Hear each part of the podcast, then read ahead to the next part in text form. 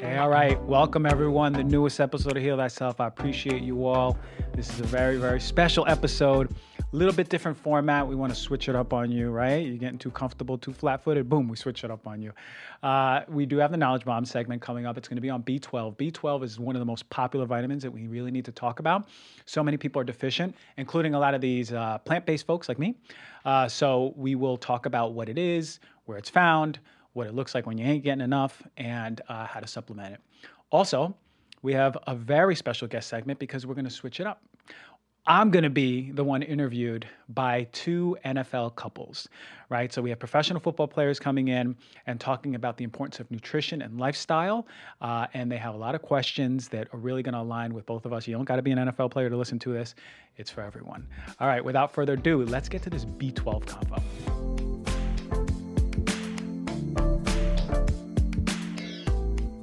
All right, B12, B12, B12. This is one of the most popular vitamins out there, right?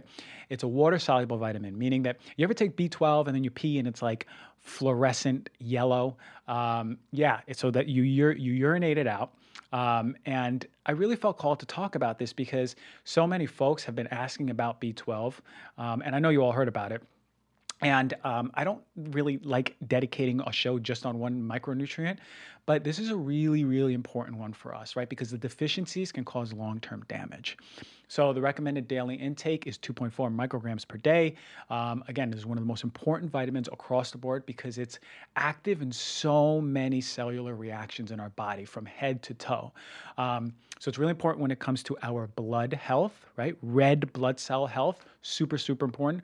Nervous system health, how's your brain working? How are your nerves working, right? Even our genetic health, our genes are so dependent on this little old vitamin, all right?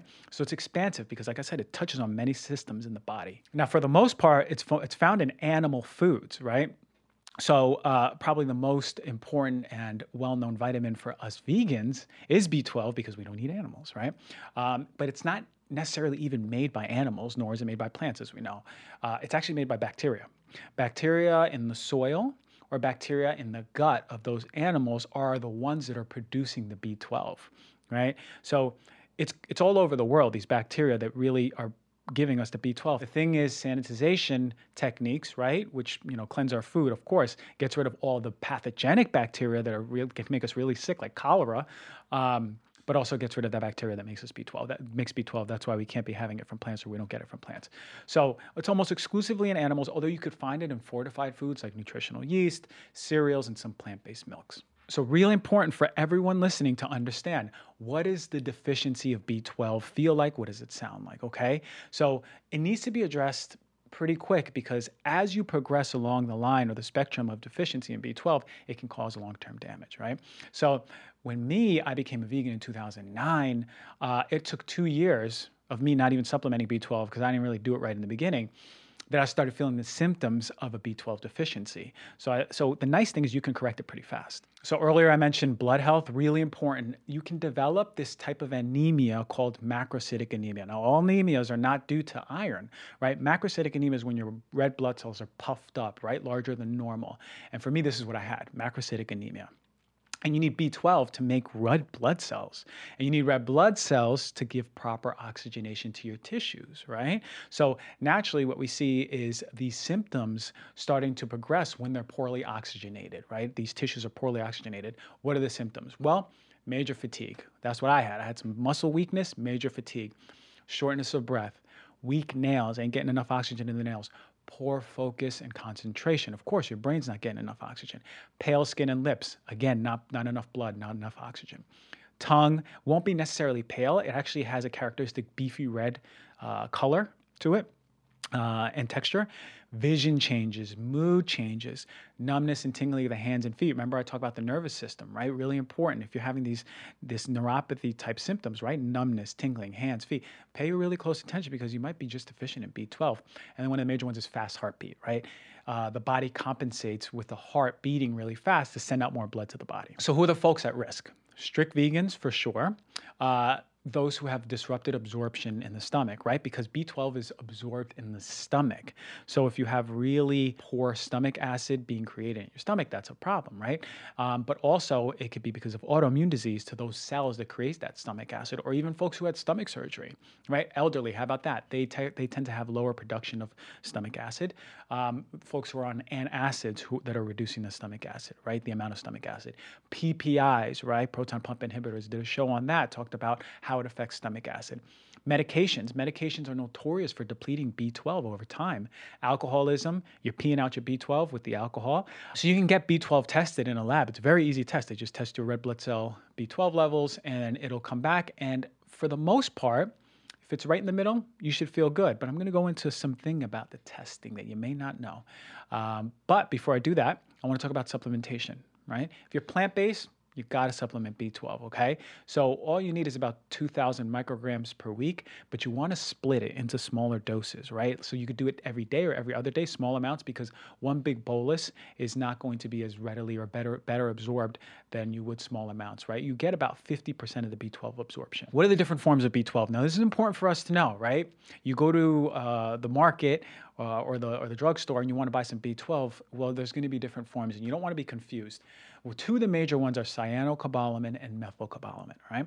Cyanocobalamin is a better researched form. It's the synthetic form, all right? So I mentioned before that when you can test your B12 levels, you'll see where you stand, right? It can be really low, it can be right in the middle, it can be really high. But the thing about it is it's possible that your B12 is right in the right perfect level. It says on paper you're healthy and you're good, but you still have those symptoms of low B12, as I just mentioned before. Well, what you may be suffering with is a genetic mutation called MTHFR. Now, this MTHFR mutation can actually affect your B12 levels, right? Such that you see them on a test and say, okay, well, they look all right, but you're still having the whole slew of symptoms. So, if you have your B12 tested, it looks good, you don't feel great, it might behoove you to then check your MTHFR status. It's a very easy test and you can check to see where you stand. Well, what the heck is MTHFR, right? Methylene tetrahydrofolate reductase. It's an enzyme, it's a, gene, it's a gene that codes for an enzyme that basically is responsible for the creation of methylated folate, right? And this activates the B vitamin, right, folate, to its active form. For our genetic health overall, we need folate to be active and working and at a high level, right? Also, it relies on B12 to create this folate, right? Activated folate.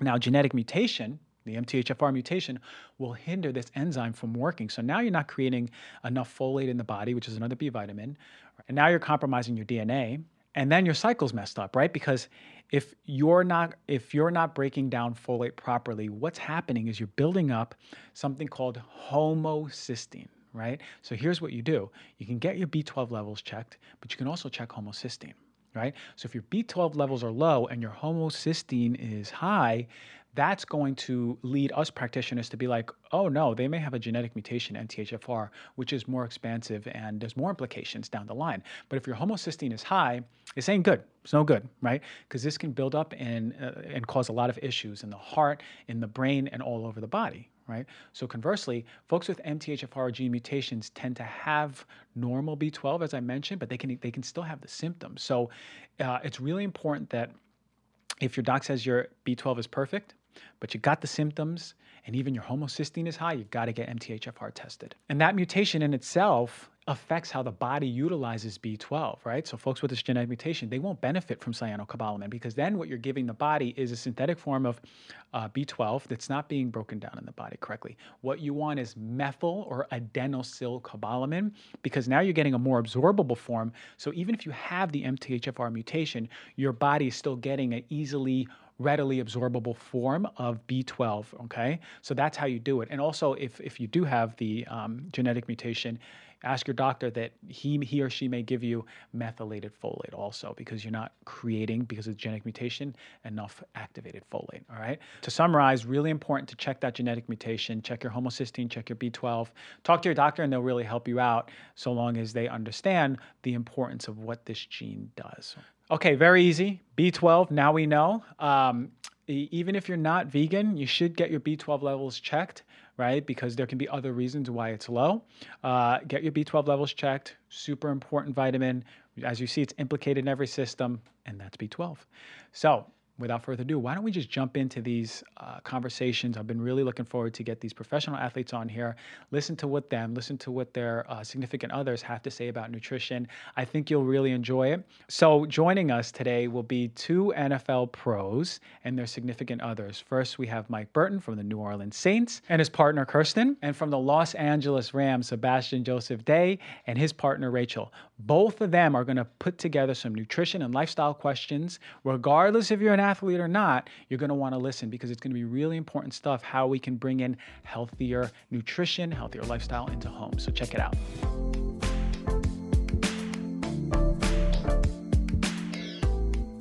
Hey, Mike and Kirsten, how are you? I'm good. How are you? Hi. Nice to meet you.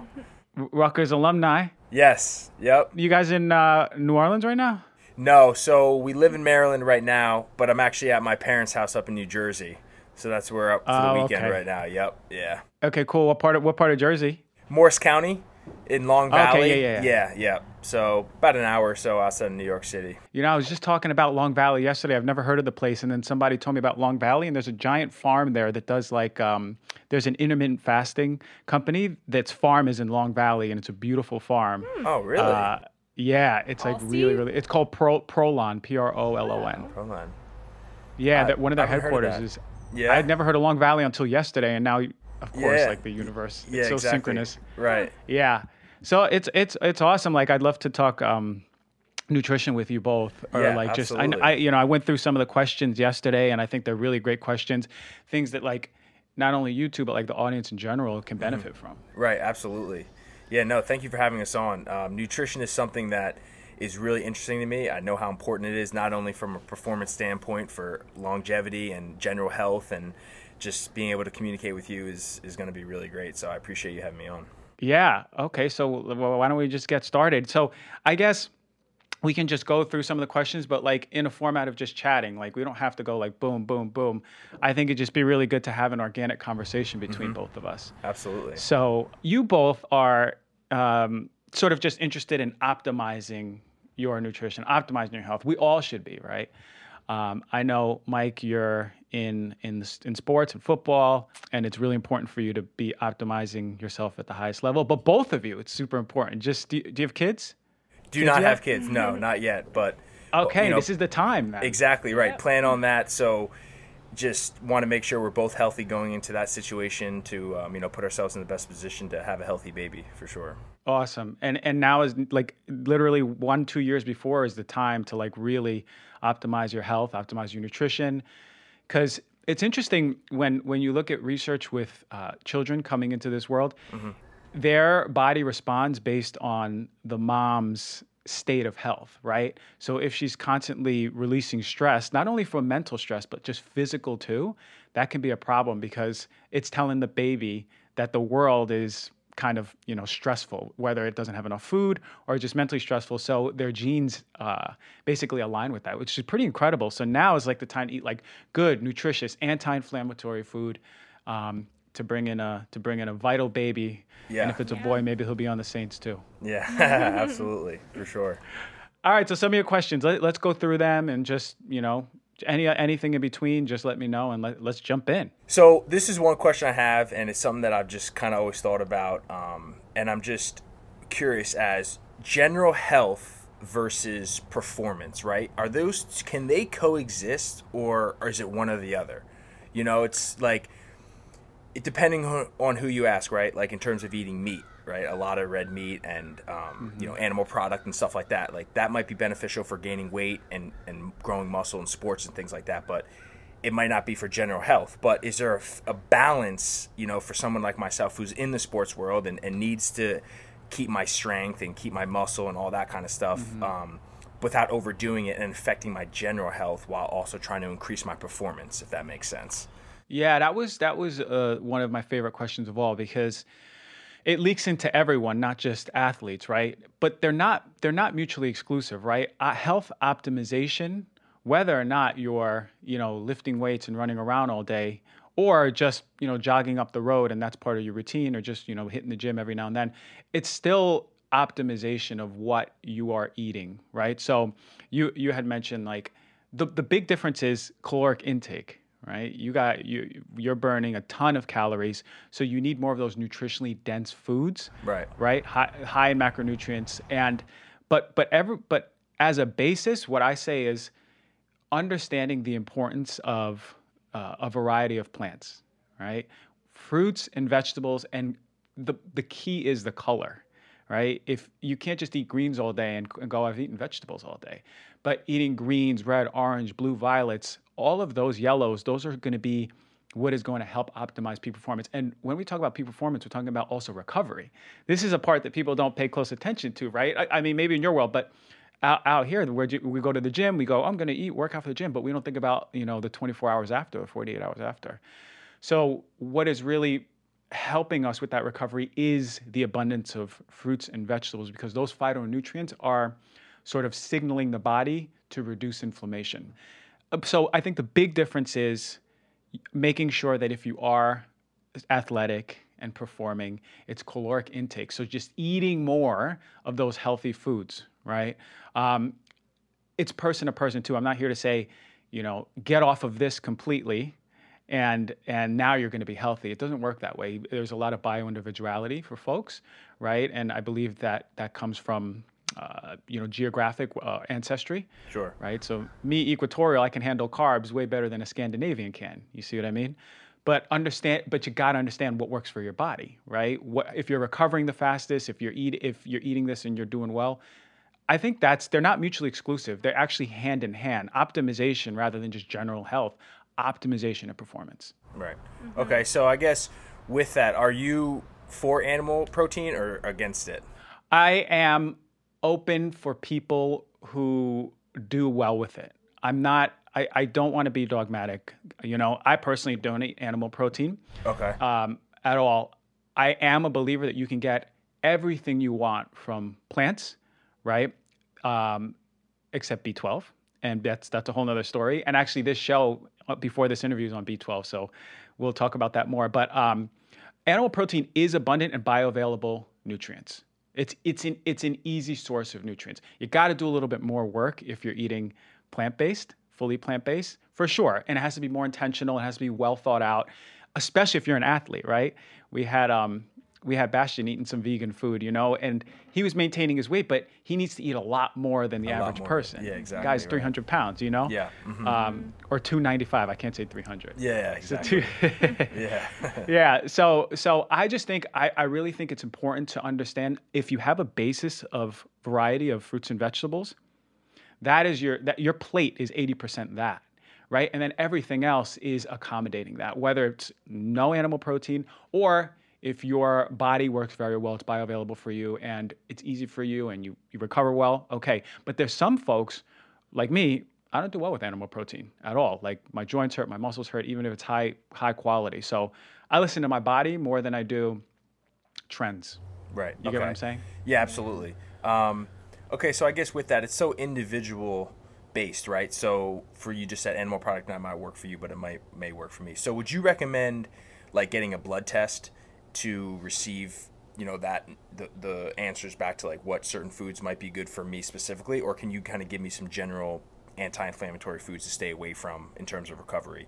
Um, Yeah, it's a good, you? good question. Yes, there are tests out there where you can actually look at your micronutrients, right? You can see not only if you're getting the adequate amount of micronutrients, vitamins, and minerals, but also how your body's absorbing them, also how your body's absorbing fats, proteins, carbohydrates, which is so important, right? Especially when it comes to performance for all of us. I mean, this is a test that I do for everyone every year, but especially if you're in any ath- athletics, it's really important to see how your body's absorbing and digesting these nutrients. Um, it, it also really important is to see if your body is accommodating that animal protein well there's some folks where it, it they tend to be more sensitive to the inflammatory properties of the animal protein, right? Especially, and I, I know that um, one of your questions was going to be on um, conventional animal protein versus grass fed. It's a very different fatty acid profile. The conventional, really high in omega 6, partially or mostly due to the feed that they're given, right? They're given really crappy grains, right? So a lot of soy, that's translating into the tissue. The tissue that people are eating, that's translating into higher inflammatory properties. So quality for anyone who who chooses to eat animal protein period is the highest. If I if I eat animal protein, it would only be the highest quality because that translates to more uh, less inflammation than it would if you eat conventional. Okay, awesome. Um, Is that quality meaning like organic and buying like straight from a farm or like how are you defining quality? Yeah. Okay. so like yeah, even it's a good organic, like USDA organic from a typical grocery store. I mean, that's still not as great as quality as going to a, f- a farm, maybe having them butcher it right for you there, and then you taking it home with you because it skips that process of going to the grocery store and getting packaged and adding preservatives to keep it, you know, um, going, you know, um, bad and stuff. So you would rec- I asked that about the market versus straight from a farm, and I'm sure you would recommend produce as well. Like find a nearby local farm that is an organic farm, and probably purchase all of your produce and animal product from that farm. Yeah. So what I tell my clients, um, eh, for it, it- again, produce or animal protein is is important to have a relationship with a local farmer.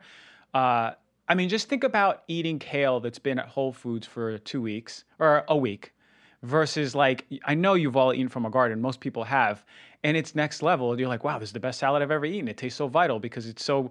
Um, so I would, if I again, if I ate animal protein, I would be much more I much I'd be much more liable to have a relationship really close with someone near me um, to make sure that I'm I, I know what the standards that these animals were raised in um, because it is it's deplorable what what you see in conventional farming. And just for just from a compassionate standpoint it's horrible. These animals are stressed. These animals are sick. They're some of the sickest of the sick poorly fed uh, and then that is all translating into what's on a plate and I do think I do think one of the one of the major issues with the American standard American diet is the conventional meat, and that conventional meat is translating. I think a lot of I think the, the major amounts of disease that are connected are really connected to a lot of the stuff that we're getting from that crap.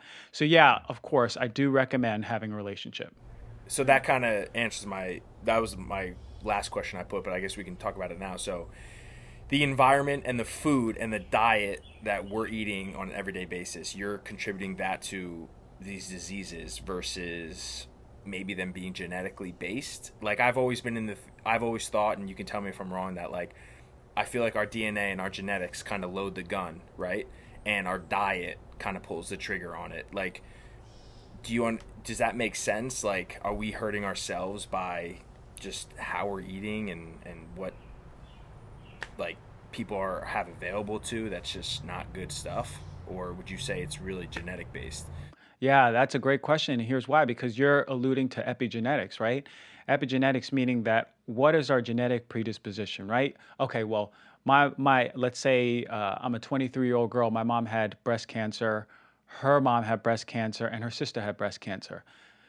Does it mean that I'm I, I am in the books going to get breast cancer in my life? Absolutely not. But as you said, is the the gun is loaded but it's your epigenetic decisions. Now, epigenetics is basically outside of us. What are the influences, both eh, both internal, which is like mindset and stress, because that it's not just diet; it's mindset, it's stress, absolutely but it's also outside of us, right? So it's like, what are we putting in our mouth? What are we exposed to? We don't think about exposures at home, exposures at work, right?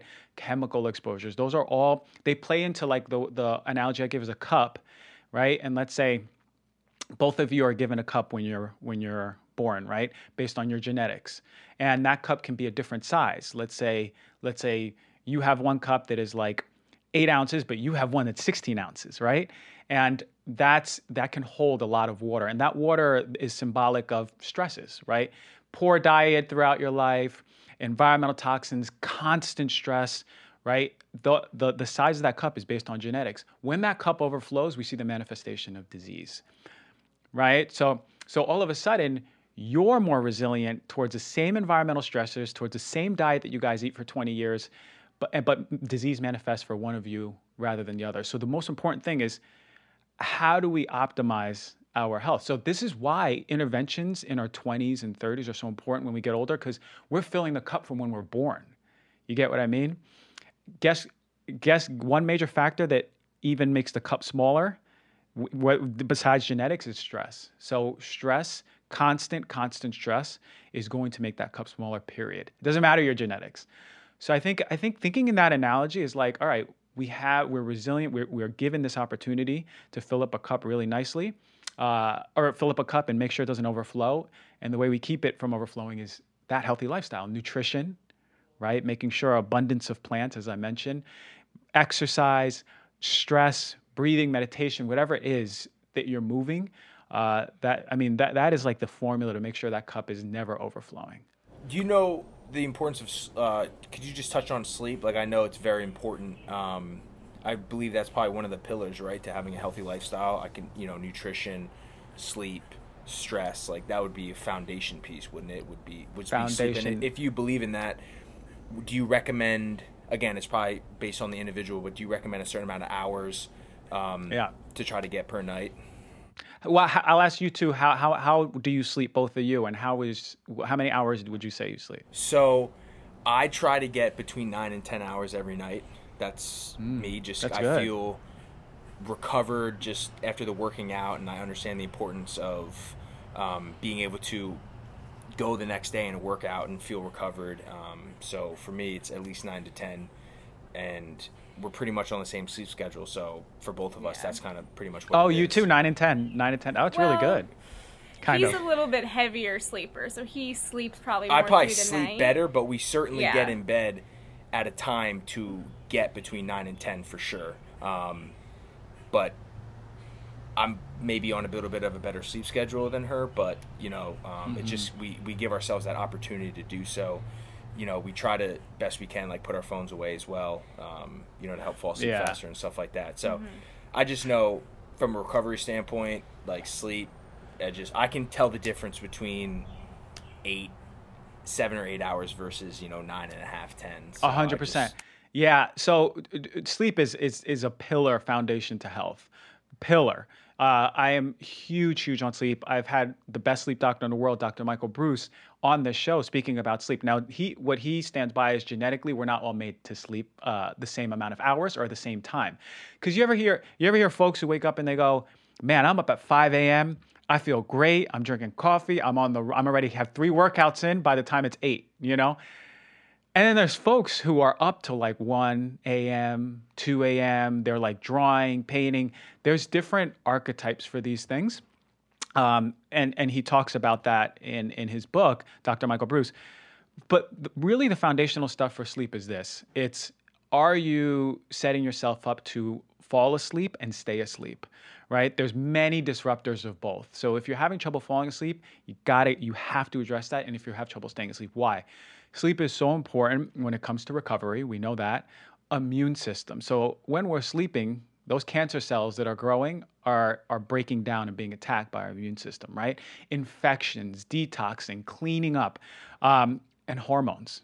Both of us are so like like we the men we want to keep our testosterone nice and high. Well, guess where we build up our most of our testosterone. If a man has low testosterone, first question I say is how you're sleeping, right? Testosterone is going to be is going to be recovered and rejuvenated when we're sleeping, but the same thing with estrogen and clearance of all of those toxins in our body.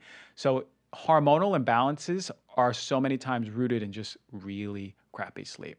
So what I say is, look, if you have trouble sleeping, you have to have a sleep hygiene routine. What are you doing two hours before bed? Are you on your phone?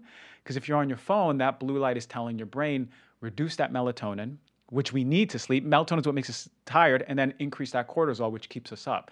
That's why this thing, the phones and the TVs and the computers, are some of the biggest um, the biggest components in the formula of keeping us awake. And we and we have to make a we got to make a change. So sleep hygiene. Do we read? Do we do yoga? Do we breathe before bed? You know, just turn off all that crap. No more electronics an hour before bed, and watch how much better you sleep as a whole. Absolutely. Okay. Yeah. I have a question. Go ahead. Um, so we've been talking, you know, like about the importance of health and stress and sleep and all these like really important pillars. So I'm curious, like I know that nutrition has like a huge impact on your physical health. Um, but I'm just wondering like do you personally know like a big impact it has on like mental health and like I know the impact of stress like can overall make you healthier, but does actually eating like more nutrition foods, more nutritious foods like have an impact on your own mental health? You know what I mean? Like kind of like a Oh, reverse yeah, a great relationship. question. Yes, I love that question, and I'll address it from three standpoints. If you think if you're having a, a majority anti or inflammatory food diet, that inflammatory food is going to one increase cortisol in your body. Your body's going to go, oh damn it, like again, some more of this food. That increase in cortisol is going to ca- increase brain inflammation. Well, the increase in brain inflammation is now going to predispose you to not only long term diseases like cognitive issues, but also things like just mood disorders, depression, anxiety, just from eating. On top of that, these foods deplete really important vitamins and minerals that you need in your brain chemistry, right? Uh, B vitamins, so, so important for brain health, right? Magnesium, those are being depleted because your body's utilizing those to break down all that crappy food. So that's that's just from that standpoint. But then one of the my favorite standpoints is the connection between the brain and the gut, right? They they talk. There's an axis of communication. Well, what do those crappy foods do? They start stressing, in, uh, causing inflammation, causing a fire in our gut. When we feed our body, and this is why I'm such a proponent of eating so many plants, is because the fiber component. By utilizing that fiber component and giving it to our gut, that's so so important because now we're giving those bugs, the the, the bacteria in our stomach and our and our digestive system, we're giving them food. And wh- when they eat, they celebrate and they thank us by breaking it down. And the byproducts of breakdown are going to be nutrition, nutritious and healthy for us, right? For our immune system, but also it's telling the brain, thank you, reduce inflammation. Here's some food for the brain, and it's it's it's sort of like just a, an axis, a circle of just like benefit, benefit, benefit, benefit, symbiotic organ benefit. So, oh my God, it's so so important. I'm anyone who, who's suffering from depression, anxiety, mood disorders. The first intervention you say is like, let's just clean up your diet before you even pay a thousand dollars every other week to to someone to talk to you about it. Let's just clean up and and do an anti-inflammatory diet, right? And and it's just it's next level for me what it does for the mental health. So it sounds like anti-inflammatory is like this very common theme, like bringing all of this together.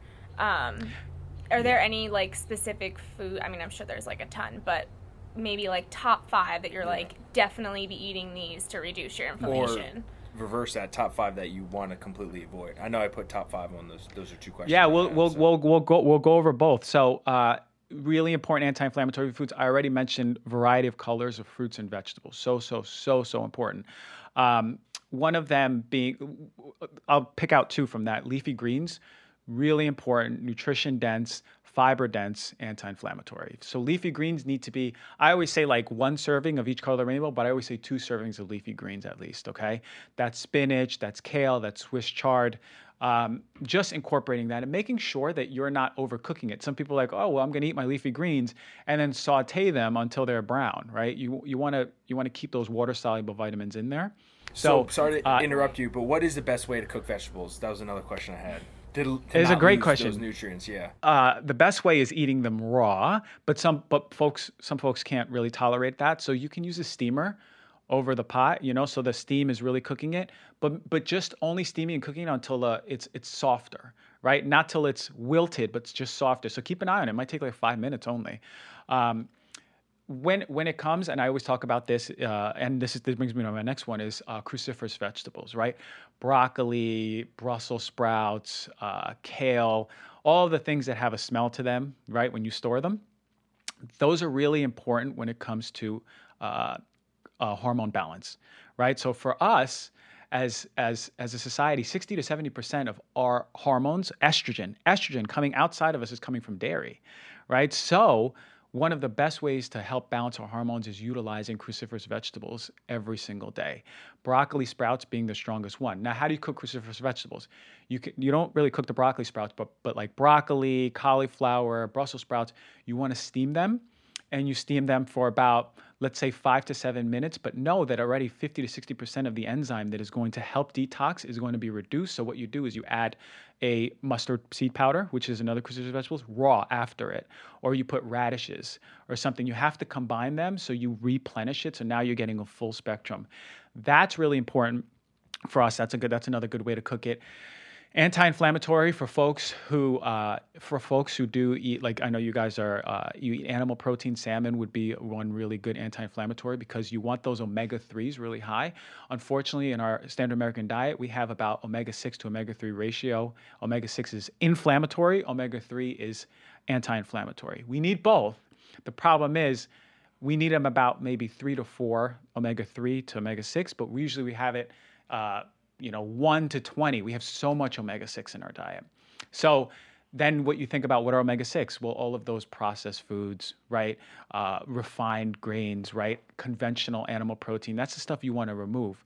Nuts, seeds, avocados, or you're getting all of those precursors, right? Those good, those good uh, minerals for anti-inflammatory, and then spices we forget about spices and they're so important to incorporate, right? Turmeric is probably one of the most strongest anti-inflammatories we can put in our diet, right? Turmeric, turmeric, you can put cayenne, rosemary, basil, all of these spices are so important. You want to combine turmeric with black pepper always because it increases the absorbability. So, how do you recommend taking turmeric? Because I've tried a bunch of different ways, and it's I mean, it can be tough, I guess, if you don't if you don't make it right. You know, it can be pretty brutal. Yeah. so. Well, well, for you too, you too in the mornings, you can ju- uh, make a shot like juice juice uh, ginger, which is another really nice anti-inflammatory. Juice a turmeric shot and put some cayenne pepper on it, and just take it quick, a one ounce shot. Now for you, Mike. Okay. Just get it done. Yeah. So so for you, Mike, uh, I would actually take it in a, a capsule form too, because you are you know ex- exposing yourself to inflammatory processes every single day playing football i think i think taking it when you're recovering is going to be really important a really high quality one you don't want to go to get a brand that just says turmeric like it just has literally just powdered turmeric because uh, it's, it's great in, in, in, as a spice but what you want is um, yeah, a more absorbable form and there's two different forms but the, my favorite one is called Meriva M E R I V A. Meriva is the patented formula that helps really bring the turmeric into your tissue. So, so, so important. Meriva. Right. So and that's a that. brand, uh, turmeric brand. Well, yeah, yeah. The the one that the one that I um, recommend is by Thorne. Thorne is uh yeah Meriva on. Do you know Thorne? Yeah, I know what you're talking about. Yeah, yeah, yeah. That, Thorne that, is that is the that's a really good. Thorne's a top. Yeah. Yeah, they work with a lot of athletes, Olympic athletes. So Thorne is is really in in the athletics, but um, you know they started off just being a doctor formulated brand. So it's it's something that I recommend. Really important for all the folks who are listening who are just like, you know, working out uh, or constantly exposed to inflammation. This is going to help, especially. But start with the food. You got to start with the food. Um, I know you touched on uh, dairy before, and I had this down if someone who doesn't have like a, a medical issue with dairy or gluten, do you do you recommend completely taking those out of your diet or just avoiding them? That's a good question. So, so we have a mutual friend, Kevin Malice. Was he your teammate at, at Rutgers? No, he, he wasn't my teammate. He's one of my really good friends. Um, yeah. My, we didn't play with each other, unfortunately, but um, he's a, he's one of my really close friends. Great guy. So we always we always butt head because he attributes his like growth and like strong bones to milk when he was growing up.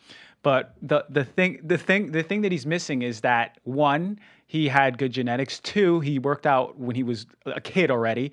And three, like uh, three, there's there's the almost non-existent is the data that milk helps bones. It's a fallacy. It's a complete industry created fallacy, and I, and it hurts me to see that pediatricians are still falling for it. It drives me nuts, because the the fact of the matter is this: is when you look at uh, what milk does to the bones it's not helping strengthen the bones. What is helping strengthen the bones is two things vitamin D and movement, exercise, weight bearing exercise. Those, those stresses on the bones are telling the bones, okay, start, start reformatting and building up again.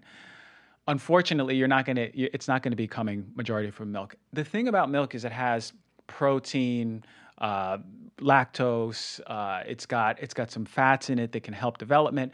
It also has inflammatory proteins. It also has environmental toxins. It has antibiotics. It has exogenous hormones outside of us. Remember, I said 60 to 70 percent of estrogen is coming from cheese and milk, right? So for us, it's like, do we want to have our kids' uh, hormones being imbalanced and our hormones? So for folks who don't have issues with milk, I would actually say stop doing it for two, three weeks and see if see if you truly don't feel that you have any issues. Because what happens, you got you might go, you know what? I didn't think I had issues with my stomach, but I, I kind of feel better getting off of the milk and the cheese, right?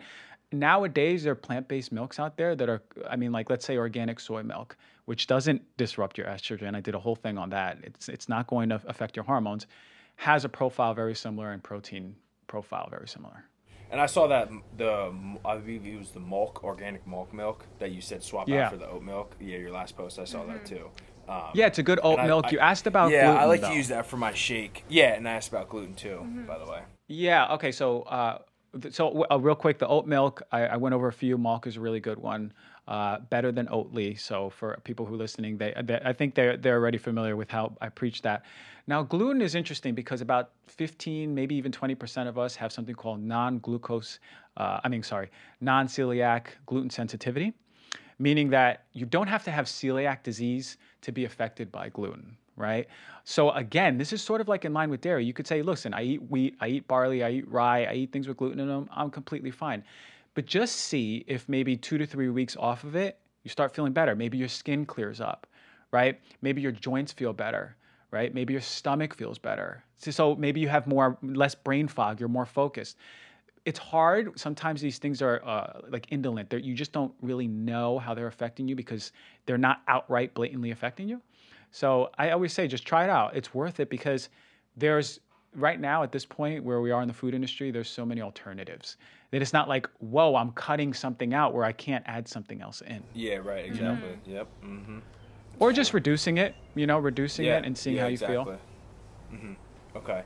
Um, what is your take? Like, what are your daily vitamins that you are like? These are your musts. I know you just mentioned vitamin Love D, it. right? So, do you rec- recommend a vitamin D supplement? What about like a fish oil or probiotic or like? Yeah, I love that um, question. So I, I always say, uh, just as a reminder to people, like supplements are that they're supplementing your diet, right? So you can't eat a crappy diet and have then have the best, most expensive supplements. They're not going to balance it out, right?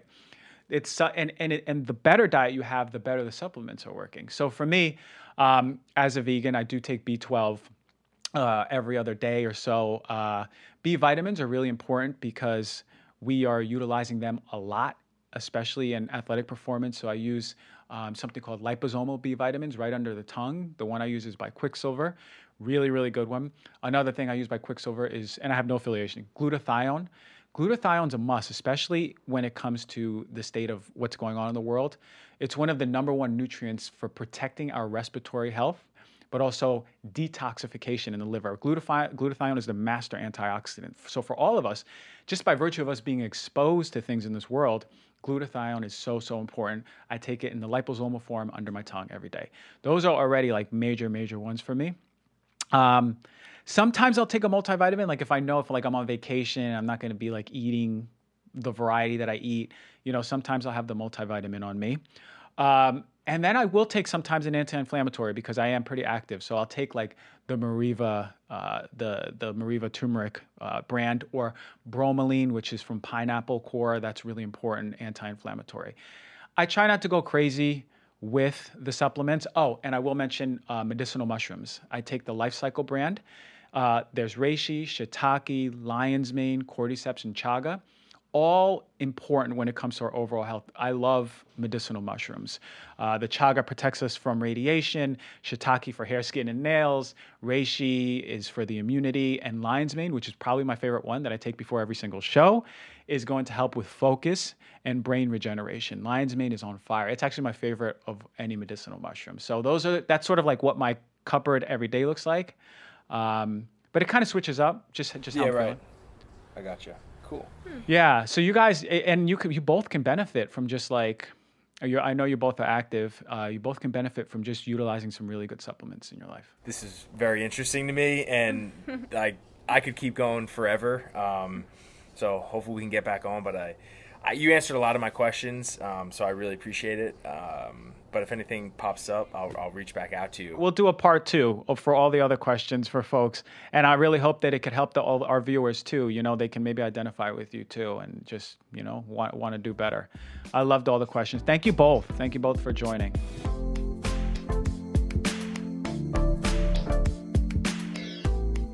Okay, so today we have Sebastian and Rachel. These are two personal friends of mine. Sebastian is, as I mentioned before, a Los Angeles Rams defensive tackle. So he's a big guy. So we know that we got to get him all the food, all the healthy food. So uh, we're starting off early. Him and I have talked about stuff at nauseum. But um, welcome to the show, both of you. I know I love how interested in health and nutrition you both are. Dr. G, thank you for having us. Yes, thank you for having us. Can't wait to dive in it. Yeah, yeah, let's dive in. So, um, I guess you know, I know you had a lot of questions. What are some of your questions that we could start talking about that really are are you know on the surface for you? One of the biggest uh, questions I had are are why do like athletes that do decide to like turn vegan or do try not to eat meat always feel depleted and mm-hmm. and how, and I know I don't know. That's kind of my question. I know that obviously you have to eat a lot. You have to do things to to make up for the meat or the, for the protein that you're not having. But exactly like how how do you do that? You know, because I feel like it's such a big mm-hmm. thing for us. Mm-hmm. Yeah, so that this question is is not only just for athletes; it's for everyone making the proper transition to uh, a more plant based diet. Right now, in the context of athletes, the biggest issue is that they remove these nutritionally dense and calorically dense foods and then start eating, you know, more plants and vegetables, which are wonderful. They have a lot of fiber. They'll keep you full long, but they're they have less calories. So the standpoint of the transition to calories is major. So you got to make up the calories, and this is for everyone, right? Um, even folks who everyday folks, right? Non-athletes, we just want to transition to more plants. Well, we got to also make sure we're eating enough calories just for the energy. Period. Also, a big transition is when you move to something more plant based, let's say you remove uh, animal protein, the question is like, what are we putting back in there, right? Are you having enough plant based protein, calorically dense, nutritionally dense, or are you eating, you know, impossible burgers every single day, right? Because those impossible burgers, they tend to be very processed. Those processed foods, when they're breaking down the body, are going to require more vitamins and minerals to break it down than something that is more recognizable. So it can deplete because we change it and all of a sudden we just eat more carbs, right? We don't balance our diet. So I think we need a better transition and more education on how to do it smoothly, safely, softly, and over time. It doesn't have to be one day to the other. I know you tried you tried eating more plant based or vegan for a while. How, how, did it turn out for both of you? Let's talk about that. He lasted maybe a month. I lasted like six months, and I actually have a basic question for you. What's the difference between being vegan and having more of a plant-based diet i feel like i see both and i'm not really sure of what the difference is. So vegan is just vegan is uh, the omission of animal anything right? Animal proteins um, from everything from eggs all the way to beef right? When you talk plant-based specifically that means that the base of your diet is plants right? You are uh, if you have a plate the basis of the plate is plants, right? Variety of fruits and vegetables. And then however else you choose to eat, right? Whether it's pescatarian, uh, even keto, paleo, or just whatever it is, that, that's complementary to that base, right? Um, that is that's sort of what plant-based means. So if someone says plant-based, they can be all of those diets. If someone says vegan, you know they're they're omitting animal protein. Okay, that's cool. But um, our experience, um, he had watched what was the documentary you watched on Netflix? Game Changers. Game Changers. Was it Game Changers, yeah. Okay. After I went to the grocery store and bought all this meat that we usually eat, he was like, "I want to try this." So we tried it, and he actually had one of his best games, I think, that season. Yeah. Um, he ate no meat at all, um, vegetarian, not vegan. We had like cheese and milk and yogurt and stuff. Yeah, for sure. Um, but my experience was I just felt I liked it. I just felt tired all the time. And I think before we had a conversation, you said that I needed more fruits. Um, I just wasn't really sure what fruits. I eat a lot of fruit, but I don't really probably eat a vast majority. Probably like berries and peaches and bananas are like my go to. Mm-hmm. And then I felt like I was eating a lot more carbs mm-hmm. too. And especially think about it like when you're eating one way for years and years and years, your gut microbiome, those bacteria are used to it, right? The, the species of bacteria that helps break down that food, they're hanging out, they're thriving. All of a sudden, one day to the other, you stop giving the bacteria the food, and then there's a whole new uh, spectrum of food that you're putting in there, new bacteria is growing, and it, it takes time. Now, again, that's why people tend to lose the animal protein and replace it with you know bowl of like vegan pasta, right? With some with some you know fake chicken or something like that. Um, I think I think we need to understand how to balance a diet more, and we do that again with a variety of fruits and vegetables as the base, and then we can add more quality grains like things like quinoa, right? Um, amaranth, millet, oats, buckwheat. These are more nutritionally dense versus like rice or something or like you know vegan pasta and adding those in is really important. But then you have things like uh, soy tempeh which are nutritionally dense high in protein right? You can add those in um, uh, you, you edamame really wonderful. Beans legumes peas. So it's like the question is like when you transition are you eating enough calories one and then are you transitioning and having uh, a balance of protein carbs uh, fats right? And it and that's dependent on you because you know, you, Rachel versus Sebastian could be completely different the way your bodies handle, right? You, Sebastian, you may be able, I like, we are, you, you and me, uh, we have um, our, our genealogy coming from like the equator, right? So we can, we tend to, on paper, tolerate carbs much better than Rachel. You, you were from Austria. Uh, yeah, I'm Austrian and Polish. Yeah. Right. So, so, so it, it may be that the way that you handle fat may be a little bit better than me and Bastian because we're more like equatorial folks, right? So we got to think about that. Everyone's different, you know? So many aspects go into it. Yeah, yeah, I never thought about that. But then you listen to your body. It's just listening to your body. It's just a matter of like, f- even forget all that. How do I feel when I eat? Okay, how about if I remove this and start adding in more of you see what I mean? Like we, we just got to be very in tune with our body. I know we, I know you are Sebastian because you work out, you're playing football all the time. You know, oh my God, you know my leg is not feeling good today. You know, we just have to be that sensitive with our bodies too. I'm curious also. So I remember uh, you kind of touched on it, um, like the Impossible Burger, right? So just because you are vegan or or you do uh, have a plant based diet doesn't necessarily doesn't always necessarily mean that the food is good for you, right? Because obviously mm-hmm. there could be some preservatives and stuff like that. Can you go into that a little bit? Yeah. I, so the rule of thumb I always use is like, what's the majority of your diet? Like, what's 90% of your eating during the week? Seven days a week, what's 90% of your meals? And is that whole food plant based versus just, you know, vegan? Whole food plant based to me tells me that you're eating whole foods in their whole form, right? You're eating kale, cauliflower, broccoli. You're eating those grains like quinoa or some beans or something like that, tempeh the, now I know that you're eating in the whole food forms. Impossible Burgers, Beyond Burgers are not whole foods, right? They're more processed foods.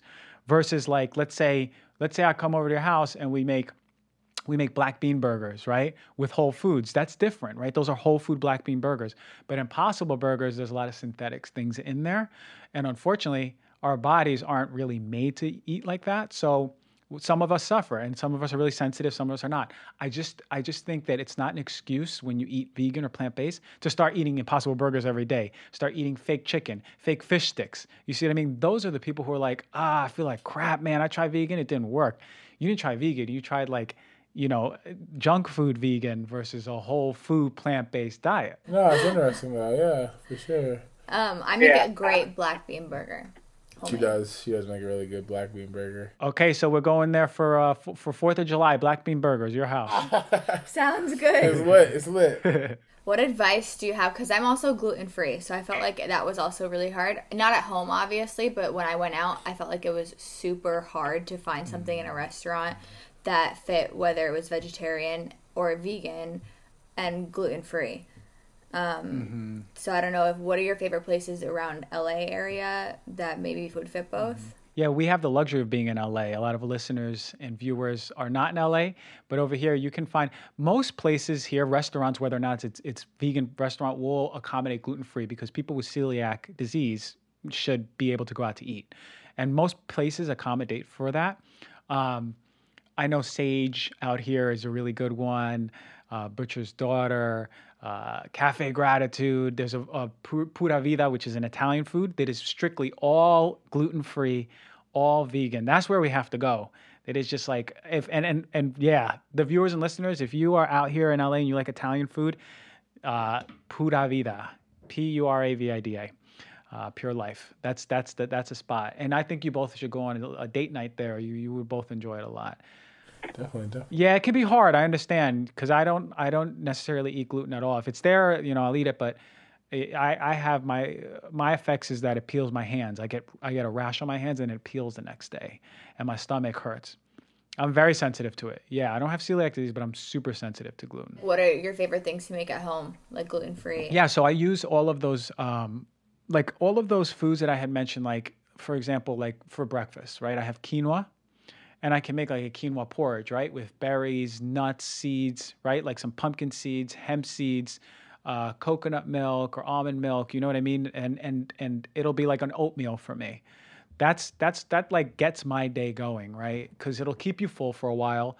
You're getting enough fiber. You're getting enough protein right? And you're getting minerals in in the pumpkin seeds and the hemp seeds. So I, that's one of my favorite dishes. I mean, look, you know I'm not a big cook, so that's like the extent of what I'm going to be cooking. Um, not no gourmet food when you hang out with me, but yeah, really good stuff. But I, I know I know Rachel, you do a lot of cooking, so um, just there, there's some really good books out there too. There's a How Not to Die recipe book cookbook Michael Greger's book. There's a lot of vegan cook uh, meals in there, and even I heard the Medical Mediums recipe book has it's all vegan too. Really good, delicious meals too. So two good resources for anyone looking to um, incorporate more vegan recipes. What are the core values, or not core values, or like? Actually, let me rephrase this question as a whole. Who found who found veganism, right? And or if that's even a word, who found the vegan mm-hmm. diet, right? Who founded it? And then the second question with that is what are like i guess the obviously the building blocks are not eating any meat meat poultry mm-hmm. or dairy. dairy. right fish eggs any animal anything that's coming from animal anything that's coming from an animal okay yeah so the basic tenets of like is just health compassion longevity right like i think i think a lot of uh, what what comes skewed in this vegan m- movement is how how fired up and aggressive and you know impassioned a lot of vegans can get because of the the atrocities that happen to animals, which is rightfully so, right? It will strike a nerve if you watch videos of what happens, and I don't care who you are, we're all human beings, right? So it'll strike a nerve. Yeah, so I think it's based on the compassion part. I think that we can do better educating people in a more holding a better space with empathy and being like, look, here, like, here's important things that maybe you may want to know, right? But I think forceful veganism is not going to work. Now, I don't know where it's rooted. I know it, it, it, maybe I think in the 50s or 40s, it was a branch from the vegetarian movement, but I don't, I didn't look into the history of it. But the basic tenets are like longevity, health, and compassion, right? Because all of those can be achieved through just incorporating more plants in your diet, right? And that's and that's how I always talk. Like I'm not I'm not a righteous vegan by any means, but I'm just certainly about helping people who want to try it out and maybe even stick with it. Because I know a lot of people who've reversed really, really bad diseases, right? Like diabetes, heart disease, just with adding in vegan diet. So it's, it's pretty incredible what you see. Yeah, I remember you telling me about the reversing um, the diabetes and eating yeah. a lot of fruit. I remember right? we I remember we met we met uh, those guys that wrote that book. I remember that that day when we came to the studio. Yeah, that was awesome. That was awesome. Yeah. Yeah. So you're talking about Cyrus and Robby mastering diabetes, who have been reversing diabetes and and with 200 250 grams of carbs a day, which is completely uh, that that is the opposite of what we learn in school, right? You just got to stay away from carbs with diabetes. So it's it's possible. Look, nature knows better than any doctor. So we just got to hone in the power of nature, you know? It's amazing. No, it's amazing. Yeah. Um so my last question is what are some like super fruits or super foods, right? That that could ob- that people don't know about. Um I know pomegranate is like one of them. Acai. Acai is one of them. So, what can you educate us more about, like super fruits or just superfoods in general that, especially for me as an athlete, you know, professional athlete, that I could use to even help me with my health. Mm-hmm. Yeah, for and and guess what? It's not only gonna be for you; it's gonna be for everyone, right? So the one of the first one of the first ones, man, matcha. It, all of us should be taking if we can handle in matcha, we should be taking matcha because it's potent in antioxidants, but it's potent in one called EGCG. EG, EGCG is super therapeutic antioxidants protects uh, antioxidants are basically they're they're stopping those oxidants in our body from really poor food, from the sun, from stress, to from damaging our DNA, right? So, and damaging DNA affects us in many different ways. Not only cancer, but also, you know, it ages us. The reason we age is because of oxidation in our skin. And the matcha is, is protecting against multiple different types of cancers, especially breast cancer. So, it's something that I recommend for women across the board. Also important for liver health. Like matcha is a super, super, super drink. Okay, so everyone start putting it in there. I talk about two brands that I like, Peak and Encha. Those are really the two of my favorite brands right now that are because matcha uh, can be high in heavy metals, matcha, matcha can be high in pesticides. So we want to get a really good quality one because if you're doing good for yourself, you got you might as well do it all the way, right? So really important. Um, I do like like pick uh, pickled foods like in jars, like um, pick, like pickled carrots, pickled um, jicama. So you have a dose of prebiotic and probiotic food. So you can buy them at Whole Foods in the refrigerator section. You have the glass jars, and you keep in your refrigerator. Eh, you take a tablespoon with the liquid and let's say the carrot or or whatever else is in there, like pickled broccoli, pickles, and that's going to be really a superfood for your gut right? Superfood for your gut, and you'll smell it too. You open it up, you'll smell it. It is strong, but that's that means it's it's food for the digestive system. You're only getting you're not only getting prebiotics but probiotics too. Love them. That's what that's two things already. We got to start taking turmeric. Turmeric and ginger, that combination, especially for you as an athlete, dude, you got to be juicing this. this. Is what I was telling Mike. You got to juice it into a one ounce shot, two ounce shot every day take the shot, put some cayenne pepper, pepper, take the shot, and then do that before and after workouts. Right? Actually, do it do it around after workout, so then you can recover. You know, about two hours after workout, rec- so you can recover. You want that inflammation af- eh, for all the athletes out there. You want inflammation after workout, right? You want to be you want your body to have that low level, low grade inflammation, but then wait two hours or so and then take a shot of that so then you can help your body repair and recover too that's going to be really good or after game day take it the morning after game day. Take a nice, really strong bunch of ginger, a bunch of turmeric. That's a soup. Those are two really, really nice superfoods. Um, you mentioned pomegranate, wonderful. Like anything high in vitamin C is for me a superfood because what vitamin C does protects our skin from the sun, uh, helps our liver, immunity.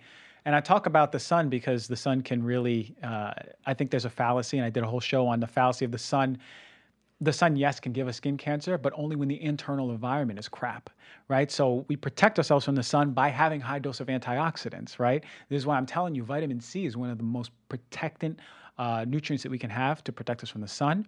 Couple that with some matcha, man, you are on fire. Hey. you get what I mean? those are my those are my superfoods right now. There's a lot more. You know, pumpkin seeds are amazing. Walnuts are amazing. Like put put these into your diet every single day. I like maca not matcha, maca, M-A-C-A. It's a Peruvian root vegetable, and you can they ground it up into a powder. Really good for hormones. That is like yeah, for all the athletes out there, you want to have matcha the morning of a workout or, ma- or maca the morning of a workout, maca the morning of a game day. That is like that is like nature's not only aphrodisiac, but nature's like energizer right there. Okay. So do you would he All right. like a cup of tea or how do you or you just eat it? You can I put it in the smoothie. So actually what I do, I do a little secret recipe. I haven't told anyone. I put a little bit of the matcha. Uh, I put um, like uh, almond milk and then I'll put uh, like a tablespoon. Sometimes when I'm getting crazy, two tablespoons of maca. Then I'll put it in the, I'll put in the Vitamix, and then I'll drink it or, or whatever blender, and I'll drink it, and then I'm set. That that is my morning like drink before I even like eat breakfast. I'm not a coffee guy because the thing is, it's like matcha has a lot of caffeine, but but it's coupled with L-theanine. That L-theanine will keep it more calming, and you'll have less of the jitter and less of the buzz. So really important. Matcha is a form of green tea, right? Yeah, matcha's yeah, it's green tea, but it, but it's it's more potent. You have to you can think about it that way, right? So what like four or five cups of green tea is that's the amount of antioxidants you're getting in um, ma- matcha. I'll have to try that. Oh yeah, you got you got it. You got to start it up. And medicinal mushrooms, right? Like reishi, shiitake, lion's mane, cordyceps, those are all really, really important for just overall health, breast health, and immunity. Those are these are superfoods. There's so many superfoods. Dope, dope. That's awesome. That's awesome. I, I love a question, and, and, and we didn't even go over that. You, you asked what, what are certain foods that we must stay away from that we think are good for oh, us? Oh yeah, yeah, yeah. That another, yes, another question. Yeah. So yeah, what are what are the certain foods that we should that we think that humans think are good that actually aren't that they, like has a false fal- a fallacy on it? Uh huh. Uh-huh. Yeah. So I was talking to um, uh, Mike about dairy. Uh, and how we believe that this is the best for our bones from our, as soon as we have kids all the way till we're teenagers, uh, and you know, and Kevin, uh, our mutual friend too, he he's like we argue all the time because he said he's so strong because he drank milk. I said, man, you're so strong because your dad was a beast and because you work out since you were seven years old, right? So, um, but but but I think dairy would be one of the first ones that it's like sure you can get nutrition from it. You're going to get fat soluble vitamins. It's amazing. But you're also getting antibiotics right? You're also getting inflammatory proteins in there right? You're also getting 60 to 70% of the estrogen that we intake as men and women in the in the milk right? So it's like why would you want to especially as an athlete uh, mess up with your testosterone too? So um, yogurts like those those yo- like in the early 90s we wanted fat free and it was huge like so we everybody was reaching for those yogurts right but those yogurts tend to have well they're they're conventional dairy and then they have sugar in it right they're high in sugar that's you know which ones i'm talking about like dannon like all of the yogurts that we can get protein bars, protein powders, they're not all created equal. A lot of these protein bars have a lot of fillers, a lot of really poor ingredients, right? The ones in GNC, I promise you across the board are going to be crap, right? So rather like the ones in Whole Foods, then you're going to start getting better quality ones. Um, I put some more stuff like the fat-free movement, like fat-free cheese, fat-free butter, fat-free ice cream. What they do is, yeah, they reduce the fat, but they increase the sugar, right? So they make it palatable. So that's a little that's a little industry move that not a lot of people talk about. Fake meats I spoke about. Actually, some people um, I wanted to talk about acai bowls because you mentioned acai, really good. But the problem is, you go to a spot, they'll give you an acai bowl. What's in there, right? They have the acai, they have bananas, they put a bunch of peanut butter in it, they put um, blueberries, strawberries. You're getting like 80, 90 grams of sugar, right? Not that much fiber in a bowl, right? And it's great, it tastes great. But for me, when I get an acai bowl, I'll ask, make the base spinach and kale, right? So then you're getting the vegetables in there, you're getting the fiber in there, so your blood sugar is not spiking up. Pay attention after you eat an acai bowl that doesn't have any vegetables or fiber in it, how you feel about an hour later, you're gonna crash. And that's because you had a blood sugar spike from the acai bowl, okay? That is like, it's, it's sort of like in the movement of health, but it's not super healthy. Um, some more like I told uh, granola bars, trail uh, granola and trail mix. You know, obviously, you know, trail mix. I got M and M's in there, you don't want that anyway. But still, like the granola, uh, even granola, a lot of them are really high in sugar. Um, they put different inflammatory oils. So go to Whole Foods, get some better quality ones. And yeah, and then like the gluten free vegan snacks. We know that like a lot of these gluten free vegan snacks, they're just high in carbs. They're not processed, but they're just high in carbs and high in sugar. So these are some of the things that we may think you know, or even like the juices. When you go get a juice at a at a supermarket, pre-made juices, you know, that's super high in sugar, you know, and they're they're not even using organic vegetables or organic fruits. So those are some of the ones that I wanted to mention. I love that question that you wanted to know. I'm also curious. Do, are you not a fan of coffee? No, no, no. So I am personally uh, sensitive to coffee. So I, I don't have it, but I'm actually I am a fan of coffee. I did a whole show on the benefits of coffee. It's been shown to help heart health, um, prevent against different cancers. The thing is, it's got to be pure. It's got to be clean coffee. So I always tell people go back to the episode, listen to the ones that are the best. I think Purity Coffee was the best one that I found, um, but at this point, maybe since the show, there's been better ones out there. But um, yeah, I, I, I just say don't get it. Coffee shouldn't be drank that like because you need to get your day started. Coffee should be drank as a ritual. Like you're calm, you're good, you're you you have energy already. The body reacts differently to coffee when you're in that state versus like I'm exhausted, I need my coffee which is how a lot of people drink it, right? I'm not a coffee. I'm a I'm, big yeah, I'm not a coffee drinker. and he's not a fan of it. He I'm not a fan doesn't of want it. me to I think it's just it. weird that like I I'm the type of person that like I don't want to rely on something. You know what I mean? Or like Exactly. so that's just kind of the way I am. But obviously, like you know, she's a fan of it. She loves it. I But he mean, always she went to questions school it. Well, try the matcha the matcha and the and the maca. and maca. You like that mix. And when the success Yeah. happens this season, I know who to thank. You know what I mean? You you just remember who you fly out to the Super Bowl first class. That's gonna be me. First class, first I got row. you. Pro, when I go to the Pro Bowl, Super Bowl, I got you, boss. I got you. Uh, I, all right, I'm going to hold you to that. Thank you guys for so much for coming on the show, man. I appreciate you both. Um, awesome talking to you. Awesome. Your interest in nutrition is so encouraging, and the enthusiasm behind it is beautiful. I really appreciate that. Oh, Thank Dr. you for G. having us. We learned a lot, and I'm definitely going to try the matcha. Yes, thank you, my man. Thank you for having us. It's always a pleasure.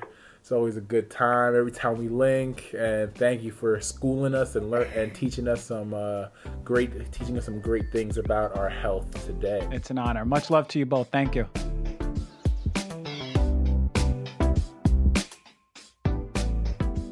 All right, so what a unique show. I hope you both loved me being interviewed about nutrition and lifestyle, and I hope you took a lot out of it. Uh, some really good tips that I really wanted to share with you all, and they came through. So thanks for supporting the show, viewing, listening, subscribing, sharing, as always, and have a beautiful, beautiful high vibration, love everyone type of week.